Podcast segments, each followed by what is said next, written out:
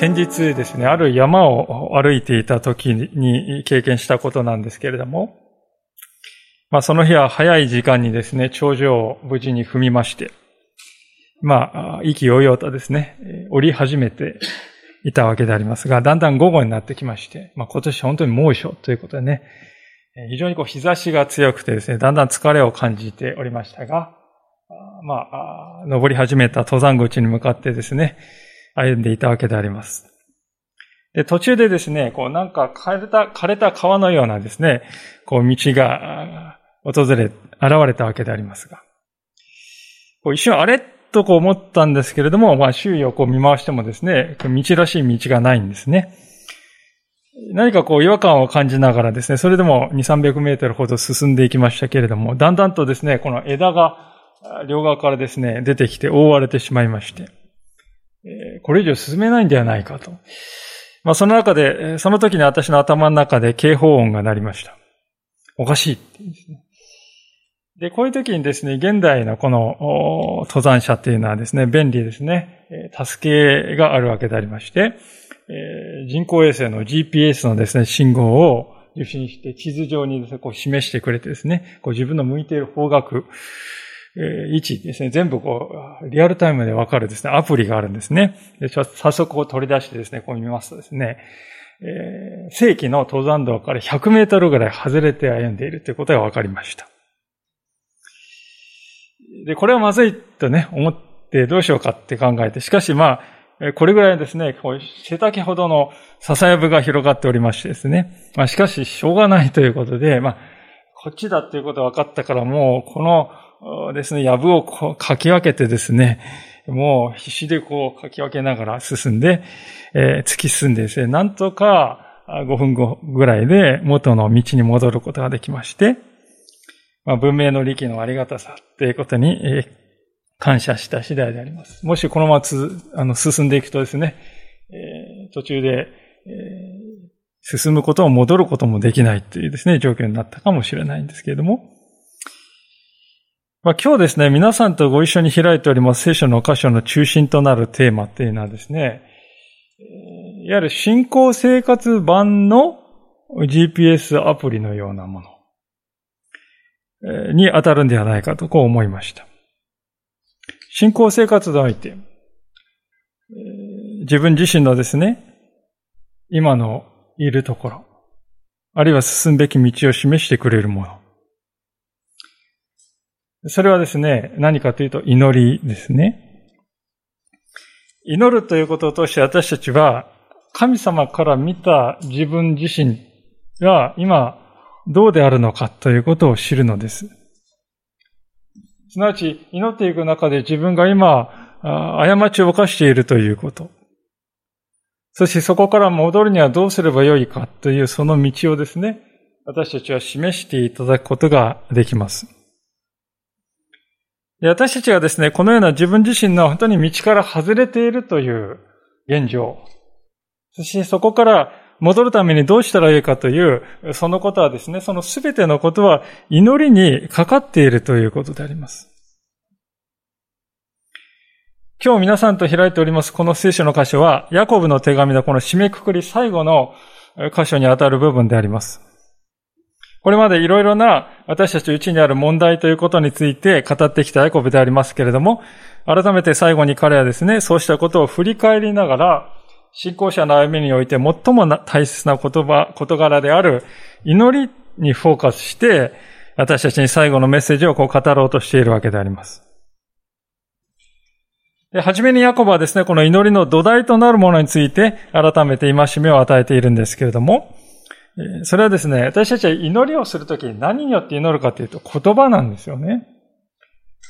その言葉における真実さということをヤコブはもう一度フォーカスして語るんですね。12節でご覧ください。私の兄弟たち、とりわけ誓うことはやめなさい。天にかけても、地にかけても、他の何にかけても誓ってはいけません。あなた方のはいははい、いいえはいいえでありなさい。そうすれば裁きに遭うことはありません。ヤコブの手紙を通してですね、彼が語ってきた、えー、ですね、キリスト者として最も大切な重要な性質というのは何かと言いますと、それは真実さということだと思いますね。真実であるということです。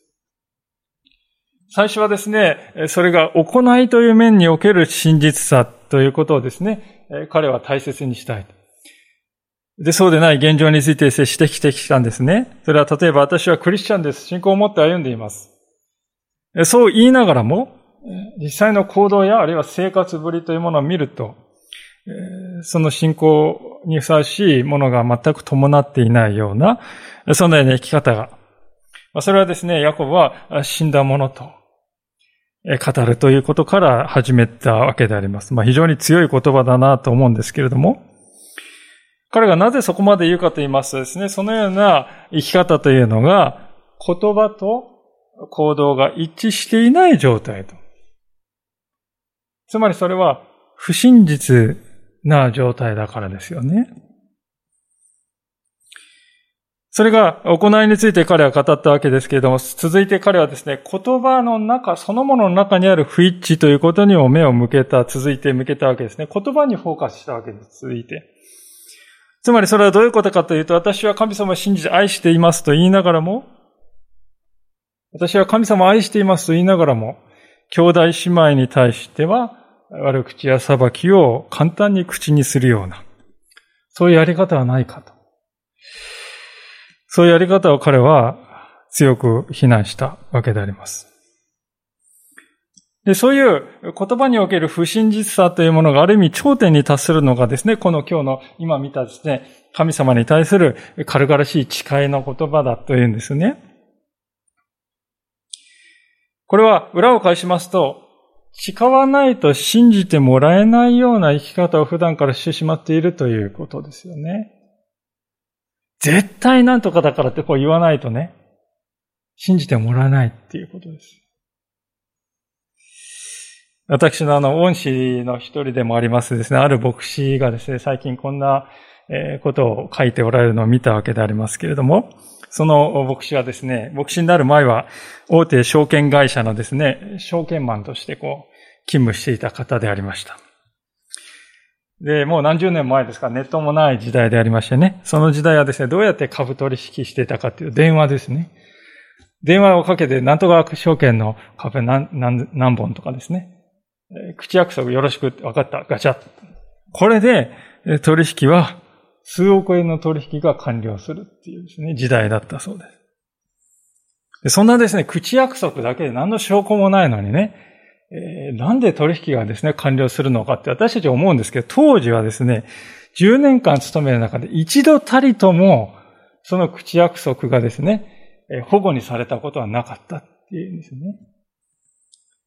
言葉の重みっていうのがですね、その業界隅々までですね、こう浸透しているわけです。相手がですね、分かった、買うって言ったらもう100%それは信じていい。そして自分が買うって言ったら、売るって言ったらですね、それも100%必ず信じてもらえる。必ず実現するっていうね。ですから、この牧師はですね、その当時のことを振り返って、それは感動すら、一種の感動すら覚えるね、時代だったっていうんですね。口約束だけでね、数億円規模の取引が簡単に成立して、何の問題も起きなかったっていうんですね。私はですね、そのお話を聞いて何ともこう考えさせられたんですよね。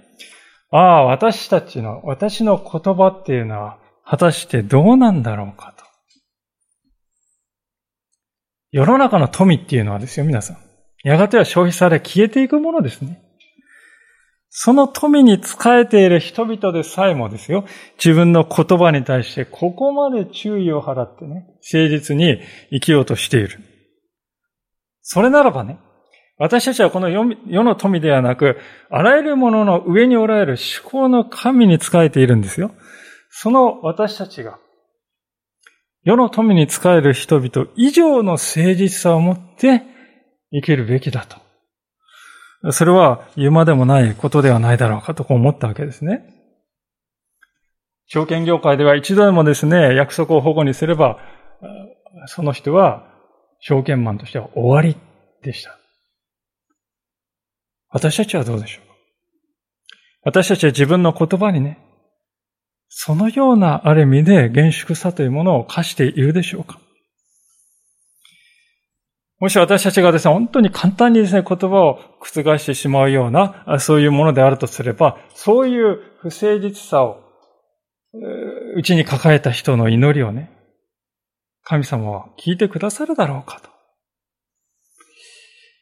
ですから、祈るということを考えるときに、まずね、私たちは問われるのは、自分自身の言葉における真実さなんですよ。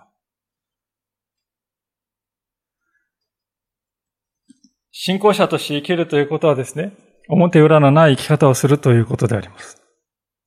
なぜなら、神様はね、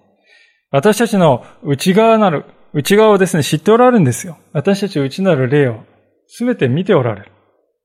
もちろん、外に出てくる言葉を見ておられるんですね。どちらも見ておられて、私たちは隠すことができないんですよ。全知全能の神を信じるということはそういうことですよね。でそういうことをこうわきまえているとね、えー、神様の前に隠し事はできないのだということをね、私たちは知っていると、もっと私たちはね、自分の言葉に注意を向けるようになるでしょうね。面と向かっては言わないことを裏でですね、本当にこそこそっとこう言うようなあり方っていうの全部主は知っておられるわけです。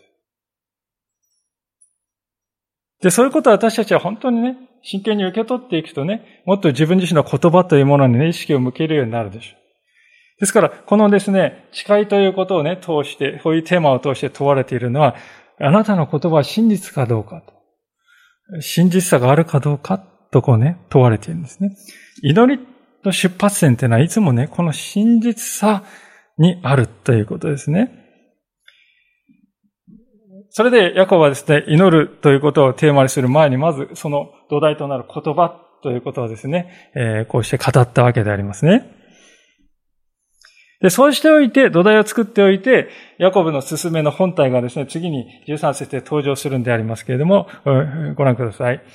13節あなた方の中に苦しんでいる人がいれば、その人は祈りなさい。喜んでいる人がいれば、その人は賛美しなさい。苦しんでいる人、その人に祈りが命じられているわけであります。で、この苦しみっていうのはですね、まあ、あらゆる種類の困難とか試練ということを表すですね、一般的な用語であります。で興味深いことはですね、この苦しんでいる人っていうのはですね、現在形で書かれておりますね。で、ギリシャ語における現在形っていうのはですね、継続を表すんですね。続いている状態をね、表すわけであります。ですから、ヤコブはですね、今あなた方の中に現在そういう経験をしている人がいるでしょうそう、私たちに問いかけている。彼はですね、私たち信仰者にとって試練とか困難というものがですね、稀にしかないそうではなくて、むしろそれは日常のものであるということをね、今現在それがあるでしょ？知っているんです。で、そういう時に信仰者にとってまず行うべきことはね、祈りなんだよ。彼は言うわけです。ああ、祈りか。なんかね、そういう感覚が私たちにね、こう聞かされると湧き起こってくる人がいるかもしれませんね。それはなぜかっていうとね、祈りがこうお務めになっているんだと思うんですよね。祈らないといけない。祈らなきゃいけない。そういうお務めをこなさないといけない。まあそういうふうに感じているんですけどもね。しかし彼はそういうことをしなさい。お務めとしてしなさいと言ってるんではなくてね。こういうことを言ってる。あなたは苦しんでいるでしょう誰がその苦しみを担うんですか？あなたが一人で背負い込んでもがきますか？それはやめなさい。あなたの苦しみは誰よりもまず主に託しなさい。そこから始まるんでしょまず主に託すことから始めるべきでしょってそう言ってるんですよ。で、それは試練から脱出させてくださいというね、そういう願う祈りになってまず現れると思うんですが、同時にそれだけではなく、試練の中でも忠実に耐え忍ぶ力を私にくださいと。そういう祈りにもなっていくだろうと思うんですね。でそうなっていくときに、真に私たちにね、力を与えるものとなるわけですよね。私たちがこの試練をね、早く過ぎ去らせてください。それだけではなくて、主よどうぞこの試練の中で耐え抜く力を私に与えたまえ。そういう祈りもう捧げられるときにね、私たちに力を与えるでしょう。ヤコブは続けてね、喜びを賛美に変えなさいとこう促しているわけでありますね。賛美っていうのはね、なんか面白いですよね。苦しみを語った後賛美っていうね、なんか対極のことをね、いきなりこうなんか、こうポーンと飛んだように見えるんですけどもね。しかし必ずしもそうではなくてですね。それは聖書を見るとですね、この、こういう姿がですね、記されているんですね。使徒の働きでありますけれども、パウロとシラスという人がですね、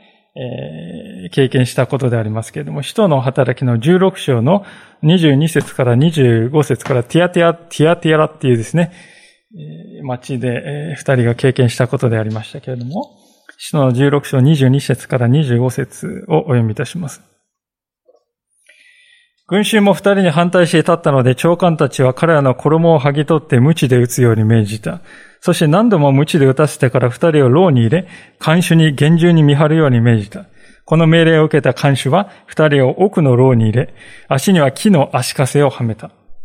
真夜中頃、パウロとシラスは祈りつつ、神を賛美する歌を歌っていた。他の囚人たちはそれに聞き入っていた。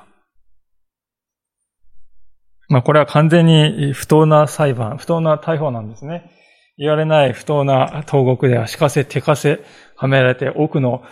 奥の奥ね、重罪犯がいるとこですか？そこに放り込まれたんですね。で、そういう苦なんですよ。そういう苦しみを経験したその夜に、パウロとシラスは、これは不当だって言ってですね、拳を突き上げて、叫び声を上げたかっていうとそうではなくてね。神を賛美する賛美の歌はですね、この監獄の中に響かせたんだと。言うんですよ。で、これはですね、クリスチャンが感じる喜びっていうのはですね、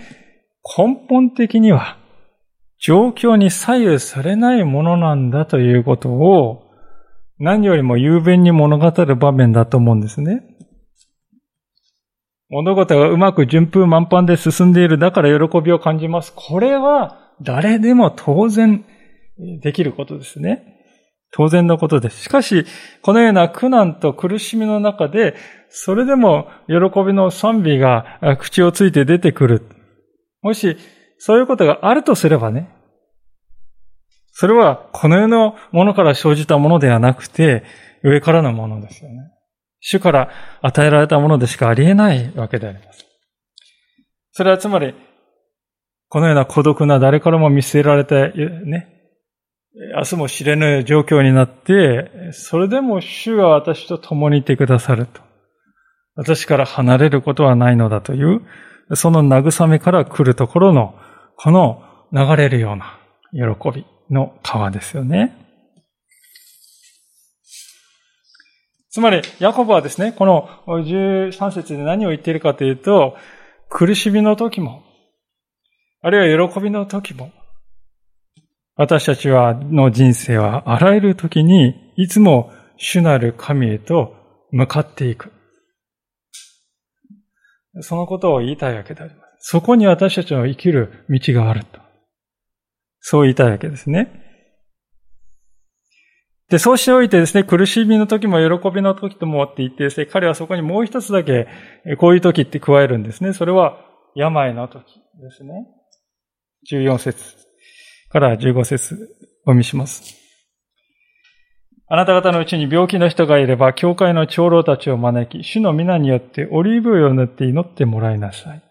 信仰による祈りは病んでいる人を救います。主はその人を立ち上がらせてくださいます。もしその人が罪を犯していたなら、その罪は許されます。教会の長老たちを招きなさいとね、招くんですからね、皆さん。自分から行くんじゃなくて、来てもらうんですから、自分はもう、ちょっとね、家にいて、なんか、なかなか動けないような、しんどい、苦しい病の状態が想定されているわけですね。私たちは本当に苦しみと病の重さゆえに自分で祈ることができなくなってしまう。祈りそのものが困難である。そういう時は確かにあります。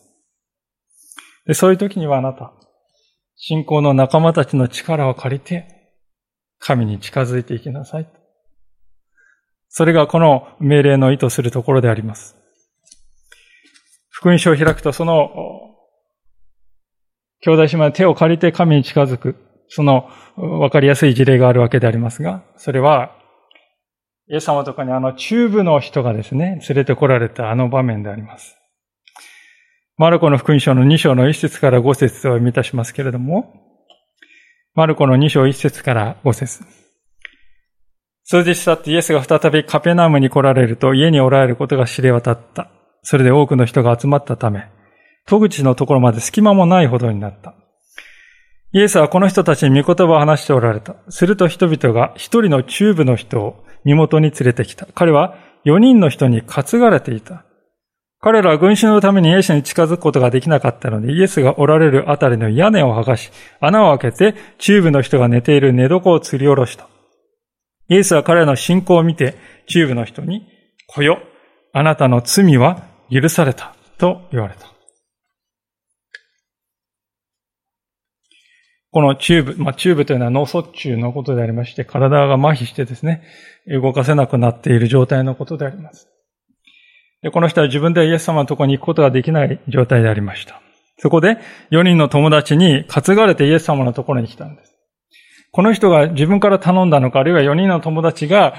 アイディアを出したのか、そのことはね、どちらか、あるいは両方なのか、書いてありませんけれども、とにかく、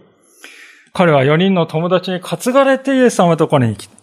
で、この世にはひたむきにですね、彼をイエス様のところに連れて行こうとしてね、近づけようとしているわけですよ。神を求めているわけであります。で、その姿に確かにですね、確かな信仰を認めたイエス様は、あなたの罪は許されたと。こう宣言された。印象深いですよね。イエス様はね、あなたは癒されたというよりも先に、あなたの罪は許されたとね、宣言されたんですよね。なぜか。それは人間にとって最も根本的な問題であり、苦しみの原因は罪だからです。ですから、ヤコブのこの5章15節にも、信仰による祈りは、病んでいる人を救いますとこう書いてますよね。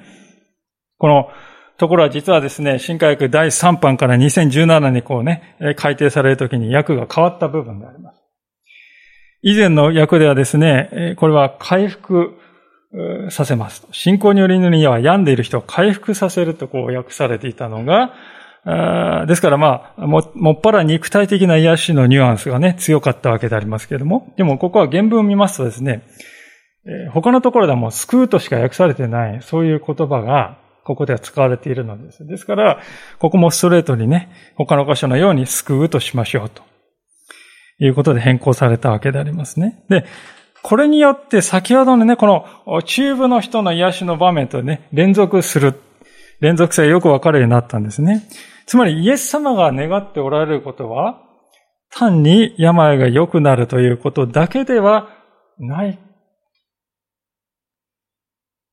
まあ、喉元過ぎれば暑さ忘れるということわざもありますけれども、病を得た人はですね、私たちもそうですけど、しばしばですね、もうとにかくこの病が治るかどうかっていうことはもう全部の関心事になってしまう。そして、あ、治ると、ああ、よかった。と言って、神様のことを忘れてしまう。そういうことに、えー、時になりがちであります。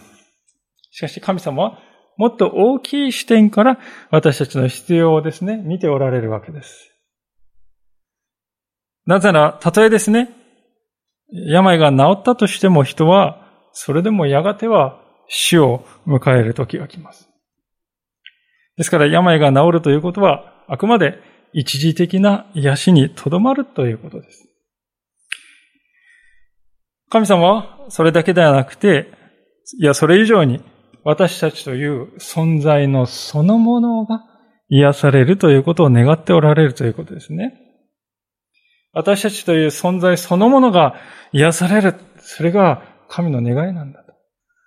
で、それは罪が許されて、死の束縛から解放されて、神との関係を取り戻すということによって達成されますね。救いはいかにして成し遂げられるか、それはイエスとつながることによってだと。聖書は言うんですよ。イエスとつながることによってだと。あの、あの中部の人はどのようにして救われたか。イエスという方はおられる。そして、そのイエスに信頼したことによってですね。これは今の時代でも、2000年前と何も変わらないですよ。イエスという方こそが救いの源であり、イエスとのつながれるということが私たちに救いをもたらす。しかし同時に、時に私たちは、イエスという方を、このイエスという方を求める力を失いかけてしまうということがあるわけです。あまりにも大きな悲しみがやってきた。背負いきれない病から来る絶望的な気分に苛まれている。治療が長引いて心が疲れ果ててしまった。先行きの見通せない未来に対して不安で心がいっぱいだ。そうしたすべての思いが私たちからこのイエスという方に向かう力をですね、奪ってしまうことがあるわけであります。そういう時は、教会の兄弟姉妹の力を借りなさい。ヤコブは言いますね。あの中部の人がまさにそうしてもらったように、時には横になって担がれたままでいいんだよ。言うんです。すべてお世話になって、委ねて、力を借りて、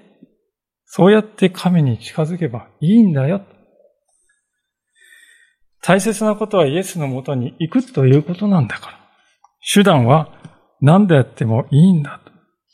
自分でそれができなくなっているのなら、ためらうことなく仲間の手を借りようではありませんか。牧会者とか、兄弟姉妹はそのためにいるんだから。教会はそのために存在するんだから。ヤコブはそう私たちに語りかけるんですね。つまりヤコブはここで共同体として祈るんだよと。共同体の祈りの大切さということをですね、語っているんであります。では、共同体として祈れば何でもよいかというと、そうではないのでありますけれども、15節やその一番重要なところには、信仰による祈りだとね、信仰による祈りとこう明確に語っているわけであります。皆さん、祈りの本質はですね、まあ、真実さということを先ほど申し上げましたけれども、それと同時に信仰も祈りの本質であります。で、信仰によって祈るって言いますと皆さんね、どういうことをイメージするかっていうと、大抵の場合は信仰によって祈るっていうことが、うん、それは熱心に祈るっていうことだなとか、回数を多くして一生懸命祈ることだなとか、あるいはね、こう滑らかな美しい言葉で、巧みな言葉で祈るということだな、というかね、まあそういう、えー、目に見える部分に私たちは価値を置きがちなんですよね。信仰の祈りっていうとそういう目に見える部分ね。しかし祈りの力は実は目に見えない部分にある。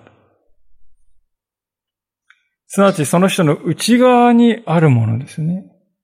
内側にある主への信頼であります。ヤコブはこの手紙の最初のところですでにですね、このテーマを一度ですね、扱ったことを覚えていらっしゃるでありましょうか。ちょっと戻っていただきたいんですけども、ヤコブの一章の6節から8節にですね、このような言葉がありますけれども、お読みいたします。ヤコブ一章6節から8節ただし、少しも疑わずに信じて求めなさい。疑う人は風に吹かれて揺れ動く海の大波のようです。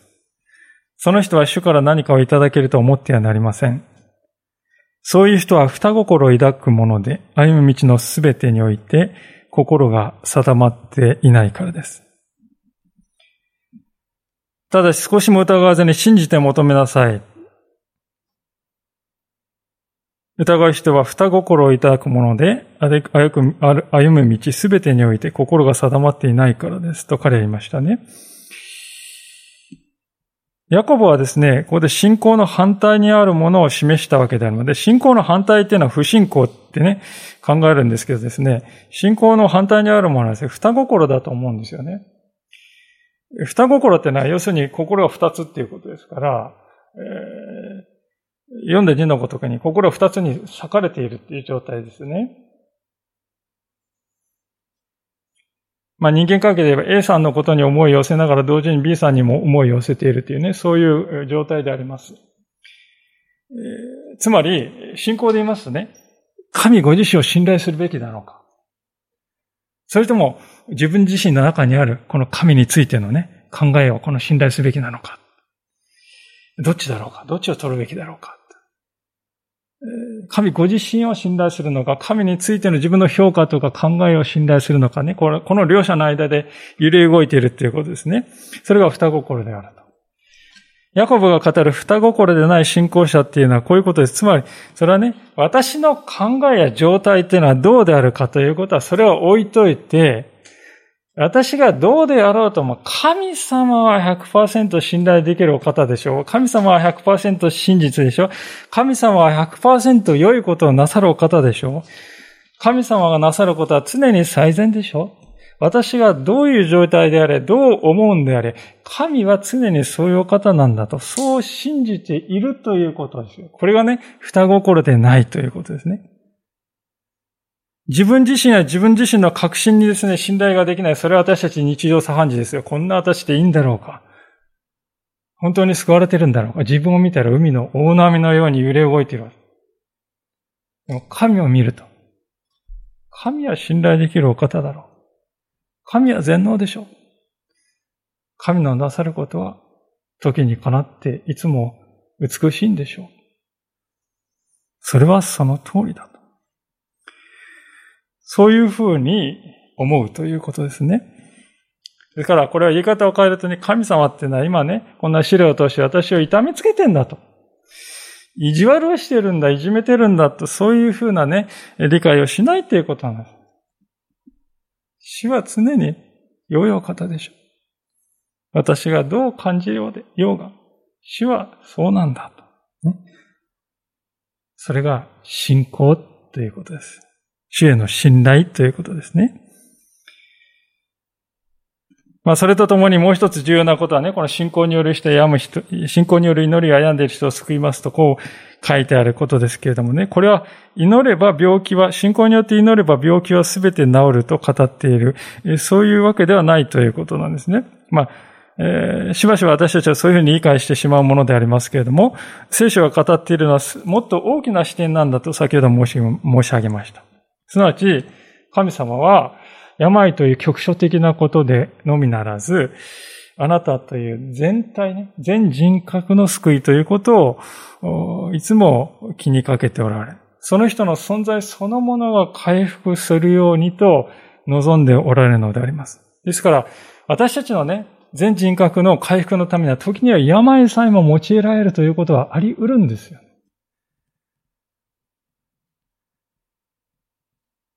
ですから、病気が治るということはあくまで私たちのうちに起こる一部分に過ぎない。それはなければならないと考えてはいけないということです。まあ、実際パウロとしてはですね、自分の体に深刻な棘があったと告白してますね。まあ、それはどういう棘だったかっていうのはいろいろ解釈ありますしね、本当に、えー、石で撃たれて頭が陥没して醜い姿になっていたんじゃないかとかね。あの、ひどい病気を負ってたんじゃないかとか、いろいろ解釈あるんですけれどもね。まあ、パウロは本当にそれで悩んで、三度もですね、主に取り除けてくださいと、癒してくださいと。こう祈ったけれども、結局聞き入れられませんでしたと告白しております。で神様はどうしてね、そういうふうに判断なさった方、その理由は聖書は明かしていないんですよ。しかし、代わりに神様はパウロにこのように語ってくれたと。第二コリントの12章の9節ですね。しかし主は、私の恵みはあなたに十分である。私の力は弱さのうちに完全に現れるからである。と言われました。ですから私は、キリストの力が私を追うために、むしろ大いに喜んで自分の弱さを誇りましょう。この聖書の言葉は要するにですね、この問題に目を向け続けることはもうやめなさい。そこから目を転じて、私がなす技だけに目を向けるようにしなさい。そういう招きです。言い換えればそれはね、わからないことをわからないままにしておく勇気だと言ってもよいかもしれません。今、ヤコブは私たち促しているのもそれと同じであります。信仰による祈りというのは、たとえ私には全てがわからなかったとしても、主がなされることは常に最善なんだ。そういう前提を握って、その上で祈るということ。それが信仰のによる祈りなんだということですね。で、こうして見ていきますとですね、ヤコブはですね、本当に教会というものの中心を共同体の祈りにですね、置いている。ですから、この手紙の最後に祈りを持ってくるということのね、意味がよく分かってくると思うんです。ですから、その彼はですね、本当に共同体の祈りについてですね、こういうふうに語るんですね。16節から18節ですが、ですからあなた方は癒されるために互いに罪を言い荒らし、互いのために祈りなさい。正しい人の祈りは働くと大きな力があります。エリアは私たちと同じ人間でしたが、雨が降らないように熱心に祈ると3年6ヶ月の間、雨は地に降りませんでした。それから彼は再び祈りました。すると天は雨を降らせ、地はその実を実らせました。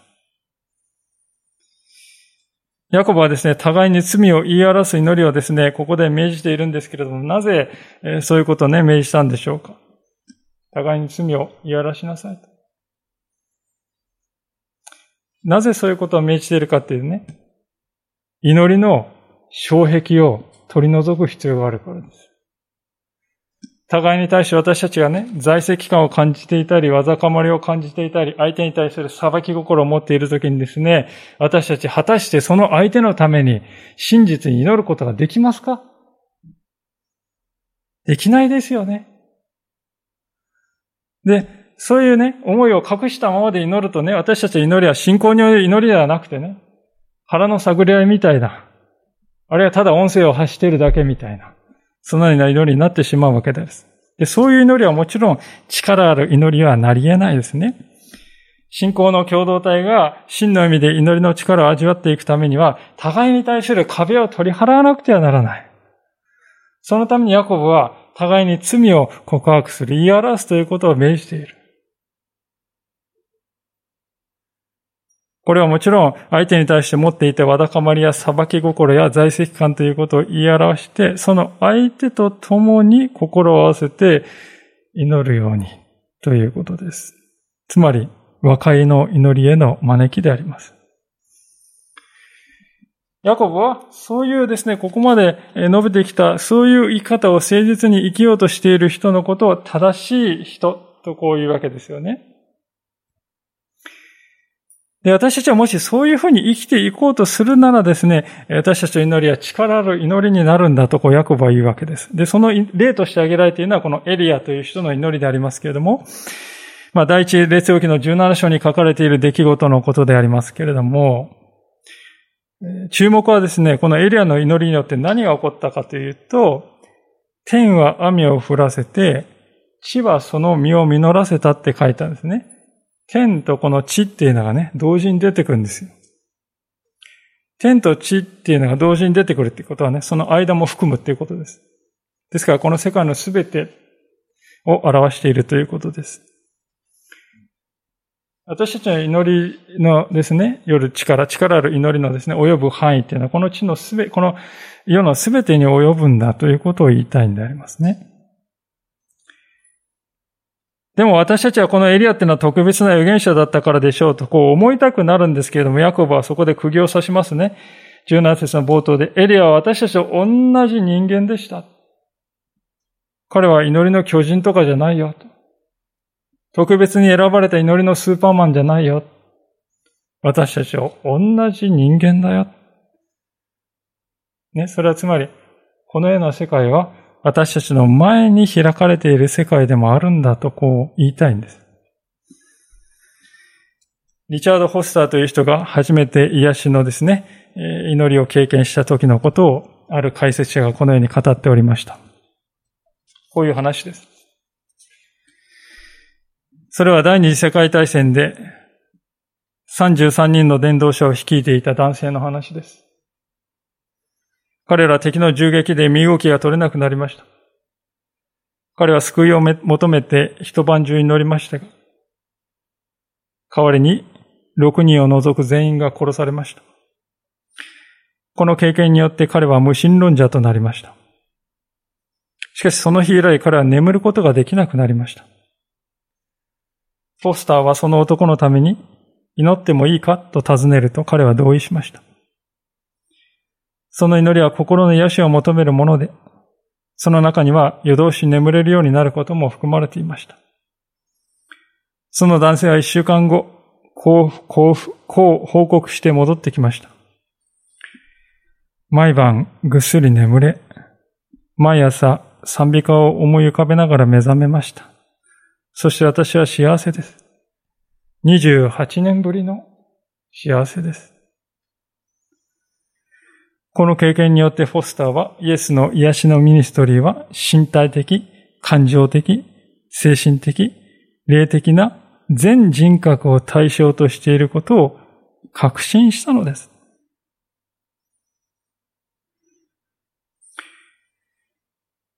33人のね、伝道者を率いていながら祈ったけれども、6人を除いて全員が殺されてしまった。もう神なんているものかと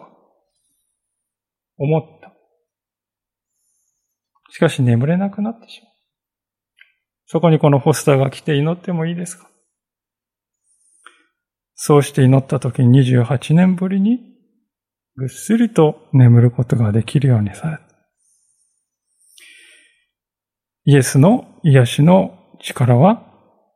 全人格を対象としているのだということを彼は確信したと、そういう話でありますけれども、皆さん私たちに与えられているこの祈りの力というのはこのような力ある祈りであります。NT ライトというですね、神学者はまた次のようなことを述べているわけでありますけれども、祈りとは、遠い神や未知の神に向かって暗闇の中で呼びかけるだけのものではありません。ヤコブは約束したように、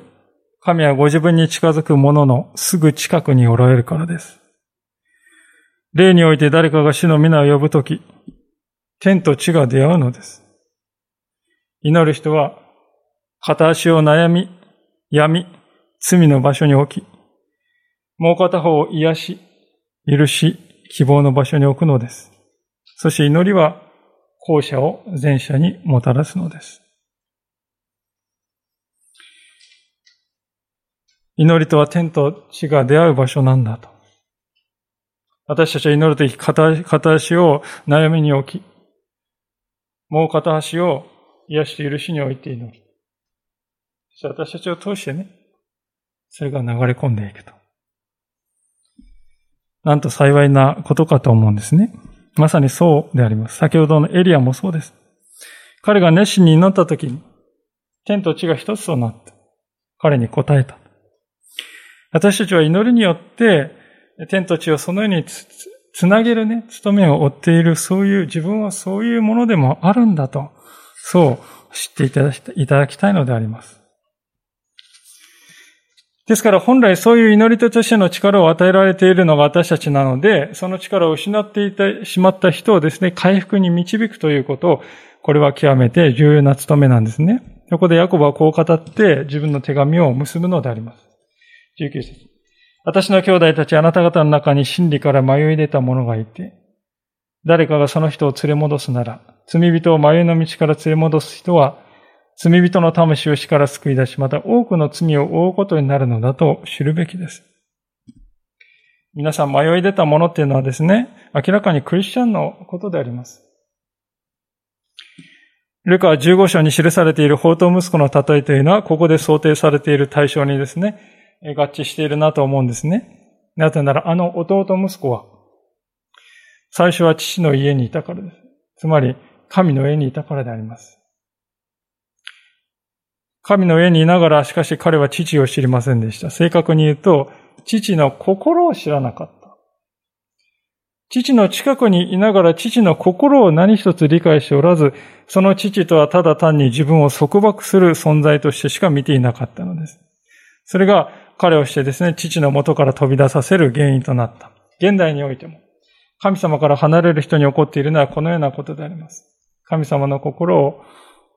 知らない。神様は私を束縛する存在であると。それは私たちの周りで現実に起こっていることであります。そこで私たちにとって大事なことはですね、こうして父の元を飛び出していたあの弟息子のような人に何ができるかということです。